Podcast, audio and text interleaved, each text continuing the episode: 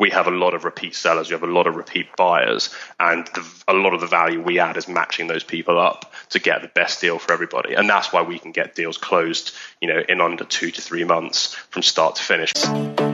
Do you want to impact the world and still turn a profit? Then you're in the right place. Welcome to Growth Everywhere. This is the show where you'll find real conversations with real entrepreneurs They'll share everything from their biggest struggle to the exact strategies they use on a daily basis. So if you're ready for a value packed interview, listen on. Here's your host, Eric Siu. Before we jump into today's interview, if you guys could leave a review and a rating and also subscribe as well, that would be a huge help to the podcast. So if you actually enjoy the content and you'd like to hear more of it, please support us by leaving us a review and subscribe to the podcast as well. Thanks so much. All right, everybody. Today we have Ishmael Rickson, who's the CEO of FE International, which allows investors and owners to buy and sell successful websites.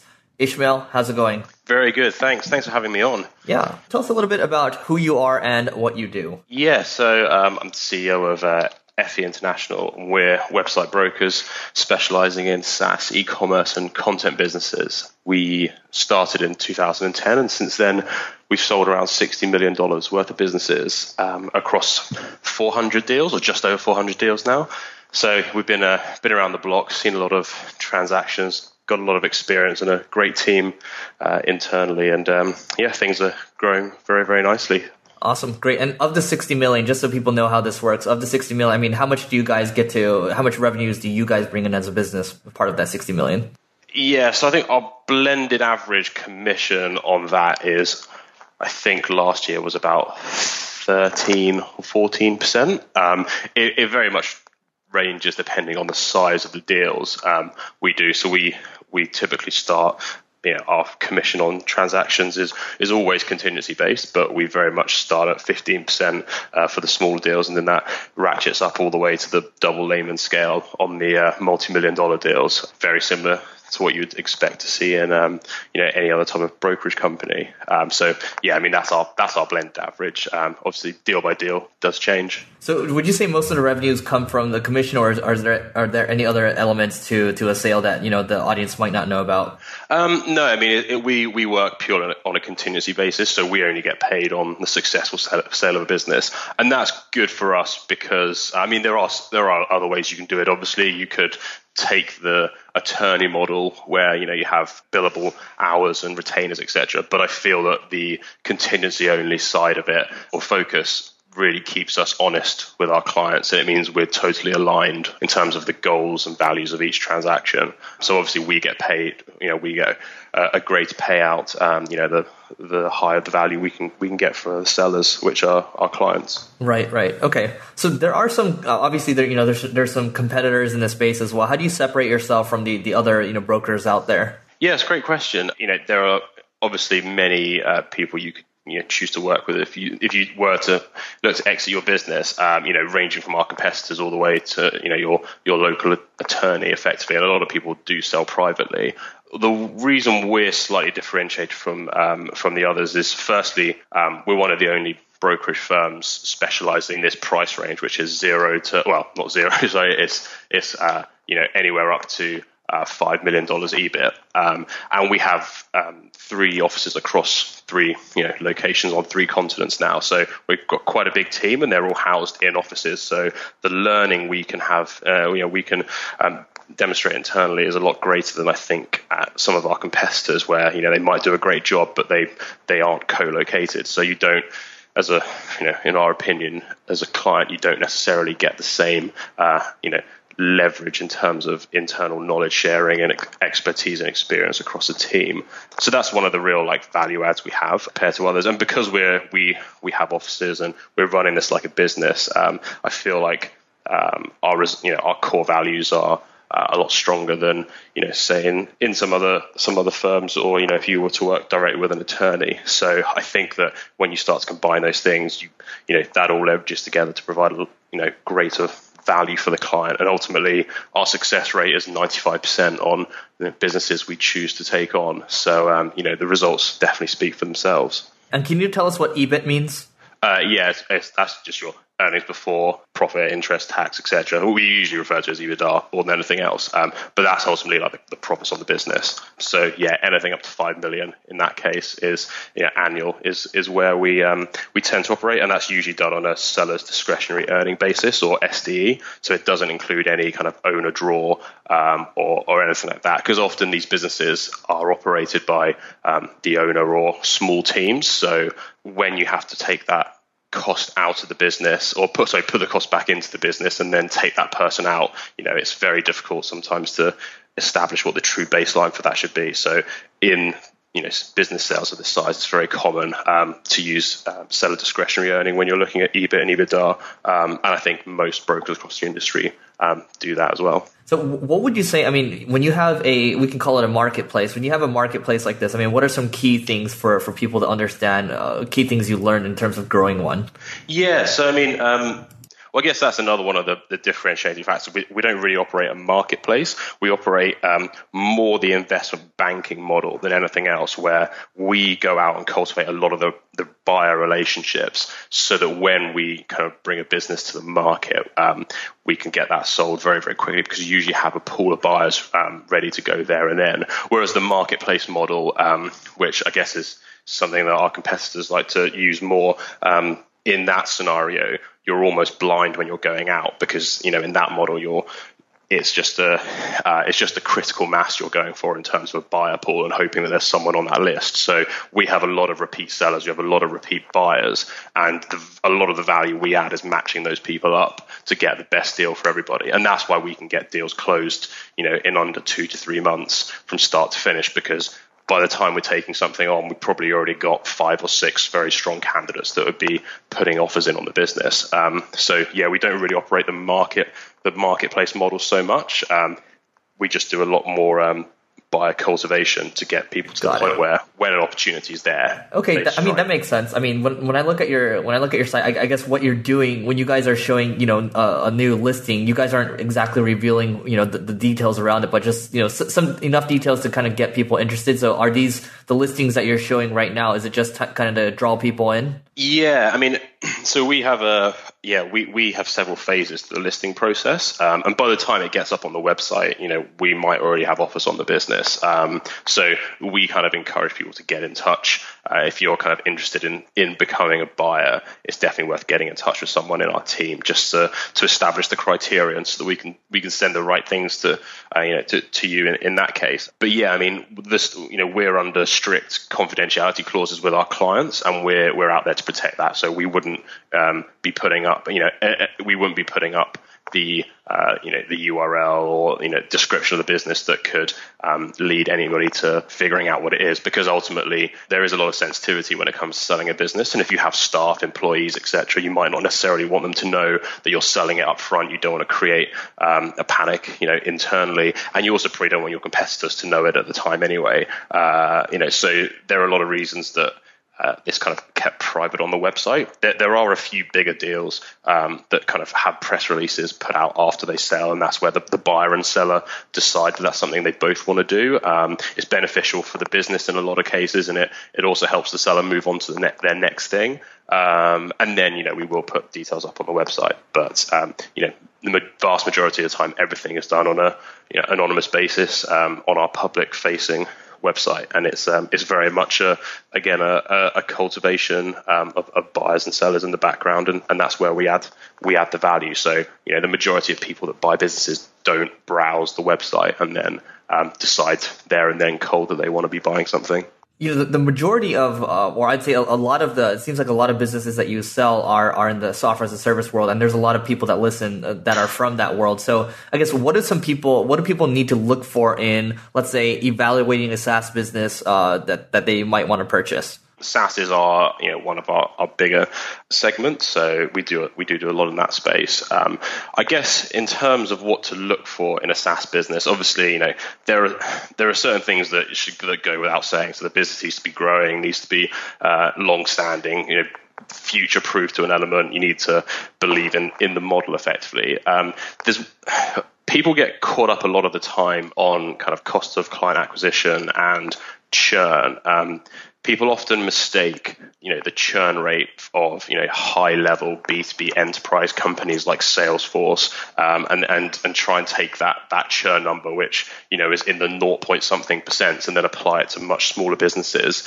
Um, and then are very shocked when they see a business that has a, you know, five to 8% monthly churn rate. A lot of people get put off. Um, and I think like there's a lot of data out there to suggest that, um, you know, obviously these smaller companies um, don't have a sales team in place. They don't have a lot of um, you know other operational staff. So you know as long as the customers are still coming in and you know the churn rate isn't off the scales, then I think buyers should really be looking for, um, you know, looking at these businesses in a slightly different way to maybe the high level enterprise LinkedIn SaaS acquisitions that you're seeing out there, um, and really find the opportunities in those places and look for things like, okay, the SaaS, you know, the churn rate might be, you know, 8.5% in this case. Like if I bring somebody in to do this or this, or if I improve the customer service, I can get that down to five, and then, you know, potentially obviously increase the revenues of the business and potentially increase the, the, multiples. So I think like a lot of people are buying SaaS businesses to improve them operationally rather than strategically or anything else. And you often get SaaS sellers who are very good developers, um, but not quite as good with a lot of the, um, I would say, softer parts of running a business. So the customer support, um, you know, the business plan, the, the long-term strategic growth. So we're getting a lot of people with more of a traditional background coming into these businesses and you know looking uh, and and you know obviously replacing the development work inside of the business and then really focusing on like the operational sides of the business to to continue that growth. So if you're a, a buyer i would very much be looking for for businesses that have operational inefficiencies um, that you know but a business that's underpinned by a very strong uh, growth performance you know with a, a, very good product that you believe is going to um, you know stand the test of time. But that's in short, you know, the operational side is where people should be should be looking because that's where you can increase a lot of value in a very short space of time. Kind of like a private equity model, right? Yeah, very similar. I mean, minus minus having to refinance the debt, um, you know, and, and, strip out everything. But yeah, I mean, it's a very similar model. You want to go in and,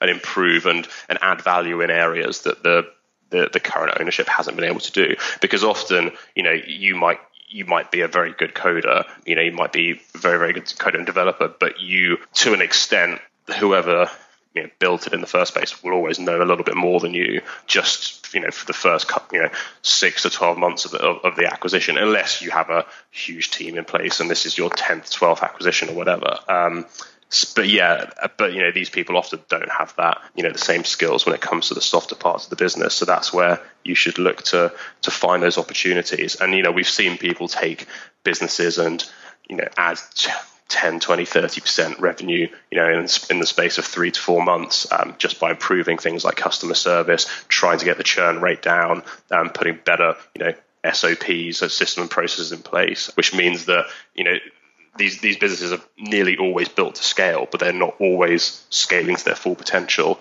um, because they are lacking a few in a few of these key areas. So that's something you know that people should definitely be thinking about. No, that's that's interesting that you mentioned. There's a lot of. It seems like developers can get these uh, SaaS businesses to a certain point and you know then it kind of they just kind of want to get rid of it afterwards so i guess what percent of uh, your saas businesses are are like that where it's just like a developer that decides that they just want out yeah i mean it's that's one of the common reasons that people look to sell a business at this this level they're obviously very entrepreneurial in nature and they like building businesses um, and people you know people that are great at building businesses aren't necessarily great or don't necessarily have the um, you know the, the desire to manage businesses long term. So a lot of people will run some, you know, build something for two, three, four years, and then decide that they actually, you know, they've you know, decide they want to go off in a different direction, build a different product. And a lot of the times they've probably already started building something else, um, and it's starting to take off. And you know, obviously there's the the time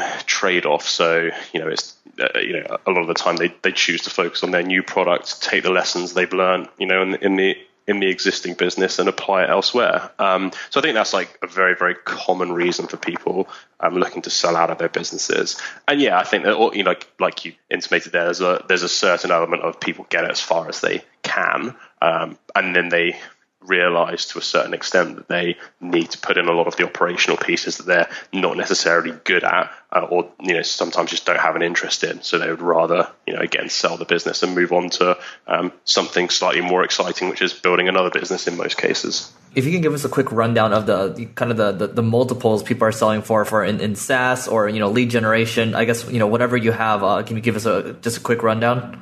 Yeah, I'll just run through like the main business models we deal with. I mean, in SaaS, uh, it could be anywhere from you know three to I would say on the low low side three times all the way through to four plus on a business doing uh, you know a million dollars EBIT or below. Above that level, um, you start to attract a lot more uh, private equity firms and funds, and they're willing to pay more, um, obviously. So they, you know, that's when you can start getting into the five times levels plus, depending on whether it's just a strategic acquisition or, or something else.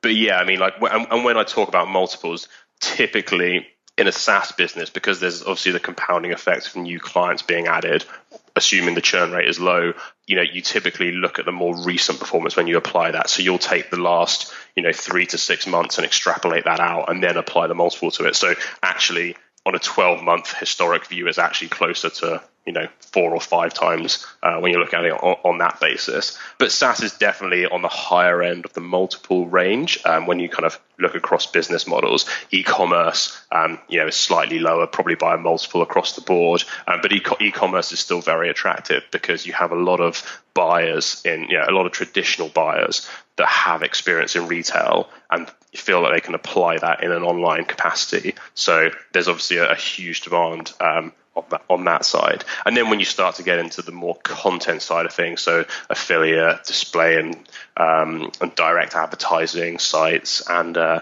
lead generation, etc., the the multiples do go down slightly. Or at least they have historically. I mean, there hasn't been too much activity in that space of late, mainly because a lot of the sites were wiped out um, by Google a few years ago, and only a few of them have started coming back. So the ones that are coming back now are actually very, very strong, and they've stood the test of time. So the jury is still out as to what where those multiples are going to start, you know, are going to normalize that over the next couple of years but yeah, I mean, historically, the pecking order has gone SaaS, then e-commerce, then content. It can change on a on a business by business basis. It just depends, like what the underlying performance is um, at the end of the day. And when you say content, are you referring more to like a publisher or like a lead gen? What are you referring to? Yeah, so we actually refer to content in terms of yeah, so your your advertising businesses. So you know, AdSense being display, uh, direct advertising being like one of the the you know the, the direct ad networks or or actual just pure direct from from individual contacts and networks. Um, we also refer to it as lead generation and, and affiliate. So when we're talking about content businesses, we're talking about anything that's driven by the underlying fundamental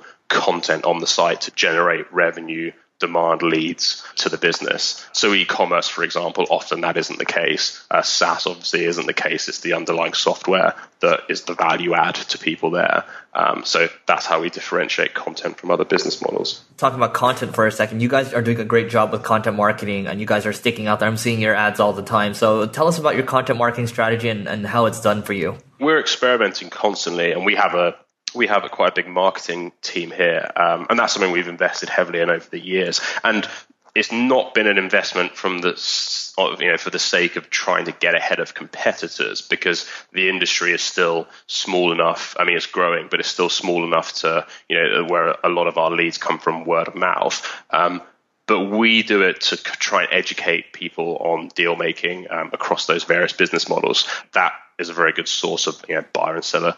Uh, it can be a very good source of, of buyers, especially, and, and, sometimes sellers. But it, it it's just us trying to put the message out there in terms of what these businesses should look like, what a deal should look like, um, and giving people that information they need to be able to make informed decisions. Um, because I feel like before we started, you know aggressively publishing some of this content. There wasn't really much out there. You kind of had the relic information from 2006 2007 when uh, you know people were just relying on marketplaces like Flippa to do deals. But that was you know it's commonly referred to as the wild west of deal making. Um, so you know we we just took a view and decided if we wanted you know this industry to continue growing we you know and to and you know, to, uh, we would have to take the lead on legitimizing it and a lot of the information out there. So that's why we put a lot of effort into that. And I think at the moment we've got three ebooks out, um, and the plan is by the end of the year we'll have one ebook per business model targeted at buyers, and then another set targeted specifically at sellers. So it should really give everybody the exact information you need to either go in and invest in a business or position your business for a sale with the ultimate goal being that everybody should get the best result out of it. So yeah, I mean, we, we use many channels to, to deliver the, you know, that message, be it podcasts like this, be it, um, you know, through, uh, you know, Facebook advertising, general social media, or, um, you know, our blog and, you know, uh, and, yeah, other channels that our, our team, um, our team use. I mean, we, we do do a lot of conferences as well. We do like to get out there and, and meet people, um, you know, which is how which is how we met in person. So uh, yeah, I mean, we we do the legwork, and we're just fortunate to to have taken the view to reinvest in the business. And that means that we have a, a, large staff here now, which means we can have three people out at conferences at any one time and still have a full marketing team here working on distributing through social media and, and still have a full team of people just writing content all the time. Um, so, you know, it's an investment we're making now, and I'm sure it's going to, you know, carry on paying dividends in the future for the sake of simplicity, you have $100. What percent is going to be spent on uh, developing a piece of content and what percent is going to be spent on promoting it? Yeah, we probably spend the majority on developing it um, because we feel that a lot of the time, if you uh, if the quality of the content is there, people will naturally find their way to it.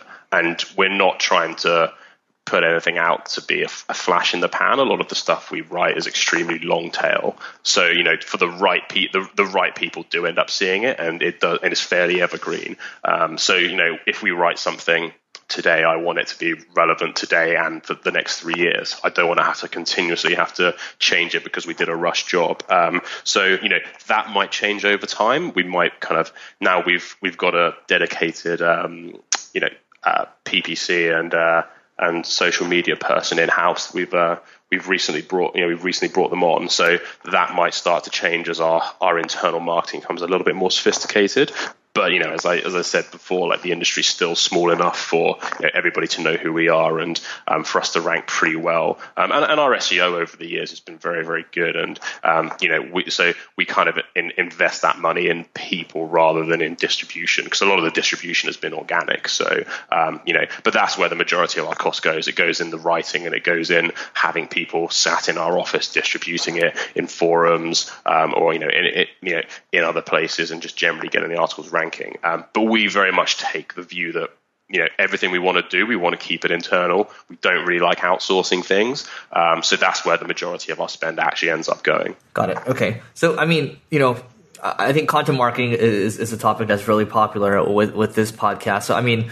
You know, let, us just use the hundred dollar example again. So let's say you've invested hundred dollars in content marketing. Uh, off the top of your head, I mean, what what kind of return do you think you've gotten from content marketing? Yeah, I mean, I guess it depends. Like which channel we're using. I mean, we're you know if, if we're talking about paid content marketing here, we're experimenting a lot with Facebook at the moment, and there's a lot of tweaking that we're, that we're kind of working with. So a lot of it is kind of sunk at this stage. It's more of a learning experience. Um, we find we find that retargeting versus just straight out PPC seems to be better for us. We pretty much say that you need to hit people with eight touch points before they actually come back and do something. So Facebook and various social media um, accounts are, that we you know, we've been using uh, has been has proven to be effective in terms of um, just getting into people's heads and you know kind of seeing seeing us everywhere. Um, so yeah, so the return is a, is a bit of a slow burn for us, but it's certainly there. But for us, I mean the, the the ticket value, I guess, of of getting a client in and then selling their business is so high that you know you could just you, know you're always going to have a return on it. So it very much, I guess, depends on like what the actual return is that you're, you know, what the ticket item is that you're you're going to be um, getting at the end of it. But yeah, I mean, it's, it's very very hard to say. All I know is it's it's profitable for us at the moment, um, and I think as we become more sophisticated, we'll probably increase our spend, uh, especially across social media platforms. I mean, I know there are some that people prefer over others. A lot of people look at Twitter, for example, and just completely discount it. Um, but that being said, a lot of the SaaS, in you know, a lot of people in SaaS, for example, are very, very active on Twitter. And if you're going to conferences, that's a great way to communicate with people. Um, so it really depends, like what kind of what you're trying to get out of it. If it's just general branding, then you know the ROI is very very difficult to measure. For us, it's, it's still it's still very new. We've always kind of um, relied on organic, and with organic, the best way has just been investing in people, and that's a, a sunk cost over time um, that we've just we've just had to incur. But we we have great people now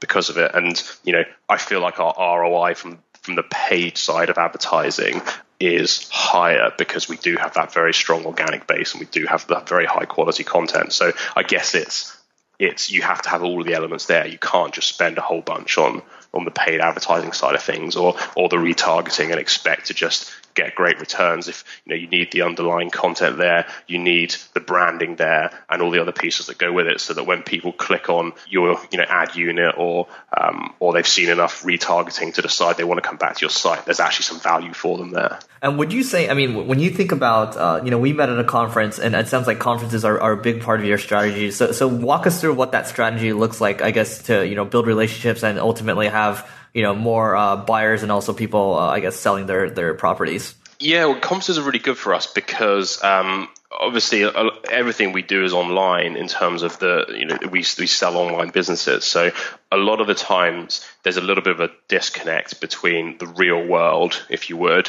and you know people actually meeting face to face. And if you were to buy you know any other traditional offline business, you would at least expect to go and see the business, and you would at least expect to go and meet the owner, for example, before you were you were going to hand over a million plus dollars. So I think conferences have been very useful for people to at least be able to meet us and obviously for us to meet them and establish that trust base on you know whether you're a, whether a buyer or seller be able to establish that trust basis that we are actually real people. We have a real office. We do real things and we're here for the long term. Um, so in terms of meeting people that's very very useful to help establish that trust from the outset. Um, and then just you know for us as well we run a portfolio of our own sites um, you know so we we don't just sell the businesses we actually have our own. So we're we're always constantly learning and going to the conferences is is obviously very good because you get to listen to some of the the very best people at whatever it is that they happen to be doing. And there's pro- you know, there are a lot of takeaways we can we can um, you know, take from that as well. Um, so a couple of reasons one of them being our own portfolio. The, but you know, the driving and main reason we go to events is to is to meet people, to to help legitimize what we're you know the industry, what we're doing, to help spread the message and you know that education point. And you know, any time we get on stage, it's a great opportunity to explain to people you know, why this is a very very good space to be in. Um, and that's something you can't always get across through content marketing. So sometimes that that face to face helps. And we've definitely seen our business explode since we. Uh, we've started, you know, doing that you know, more and more aggressively. And what would you say? I mean, what would you say is one big struggle you faced while growing this business? Scaling a service business has been very difficult because every time you make an investment, it's an investment in people. I think, yeah, I think that's probably the most difficult piece because when you have such high standards, you know, you want everybody to adhere to those standards. But when the team starts to grow beyond five people effectively, that does become difficult. So we had to spend, when we still do spend a lot of time systemizing a lot of our processes just to make sure that whoever you're dealing with, be it in our, our Boston office, our London office, or our Southeast Asia office, um, you have that same experience. Um, so yeah, I mean, a lot of service businesses kind of flatline, and the reason we've been able to push through the first ceiling we've come across, I guess, um, is because we've kind of taken that investment uh, or taken our, our, our, profits and reinvested it into into the people and processes. Um, but yeah, that's by far one of the the biggest challenges we've had operationally as a business. Yeah, that totally makes sense. I mean, well, but at the same time, I mean, you know, meet people like Ben. It seems like you've invested in some great people too. So um, I'm sure it's worth it in the long run. Um, yeah, it, it, it definitely is. Yeah, and I think that's you know why we like that's why we enjoy doing it. it I mean, we could you could have run our business two very different ways, and other people choose to do it the other way. You could run it from a remote, you know, working out of your house and still provide great service to people. We like having everybody in an office. It's it's a more pleasant environment. We feel we get better results um, because of that. And as you know, an owner of the business, you know, it's just more satisfying knowing you're building something for the long term. Um, and I, I feel like, you know, we do have some great people and, um, you know, we'll just continue investing in them. One last question for you. What's one must read book you'd recommend to everyone? Just one. Uh, yeah, there, there, there, are a few. I mean, uh, I'll I'll try and get around it by saying I'm not going to recommend the goal, which is a great was a great great book and art, but hopefully people will go and read that as well. Um, it's a, it, it might seem like a very simplistic book, but there's a book called Built to Sell. It's only two three hundred pages long, and it's not particularly sophisticated. But when I read that three or four years ago, I took a look back at my business and I thought I really haven't built this in the scalable way I need to be building it. And you know, it's something that we say to people, you know, building businesses, looking to sell business all the time, you should always be building it with with one one eye on the door, effectively, knowing that you're doing the right thing, so that you're adding that, you know, you're adding equity value as well as just adding, you know, additional profits to your business. So, built to sell is a bit of it's quite an enjoyable read. It's it's it's written more as a story than anything else. Um, but yeah, I would say that that's a very very good uh, light book for people to read, just to you know help them reevaluate you know either their business or a business they're looking to acquire just you know just to get a fresh perspective on you know how ultimately scalable it is. Love it. Okay well ismael this has been great. What's the best way for people to find you online? Yeah i mean just go to our website which is uh, feinternational.com, uh, alternatively on Twitter or, or Facebook. Um, Twitter's uh, at FE INTL, and Facebook is just facebook.com slash FE International. So yeah, I mean, few ways, and we're we're very much uh, we have a, a, very big online presence as we as we've discussed. So you know, there's a lot of good information out there, uh, a lot of good ebooks that people should definitely be, and they're all free, so people should definitely be just going going having a read and getting in touch. All right, awesome, Ismael. Thanks so much for doing this. Great, appreciate it. Thanks so much. Thanks for listening to this episode of Growth Everywhere. If you loved what you heard, be sure to head back to growtheverywhere.com for today's show notes and a ton of additional resources. But before you go, hit the subscribe button to avoid missing out on next week's value packed interview. Enjoy the rest of your week and remember to take action and continue growing.